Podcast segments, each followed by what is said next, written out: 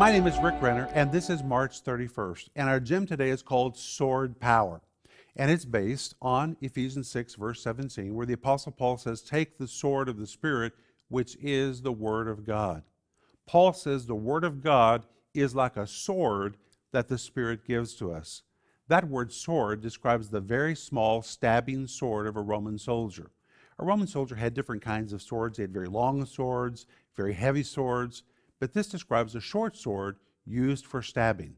They understood that a two inch penetration was all that was needed to kill an adversary. And that's the word that is used here.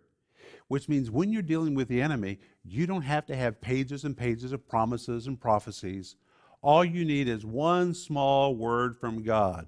One word from the Spirit has the power to deal a fatal blow to your opponent. All you need is a sword that the Spirit puts in your hands, and it will take care of your enemy. Wow, that's powerful. And that's what I want you to think about today.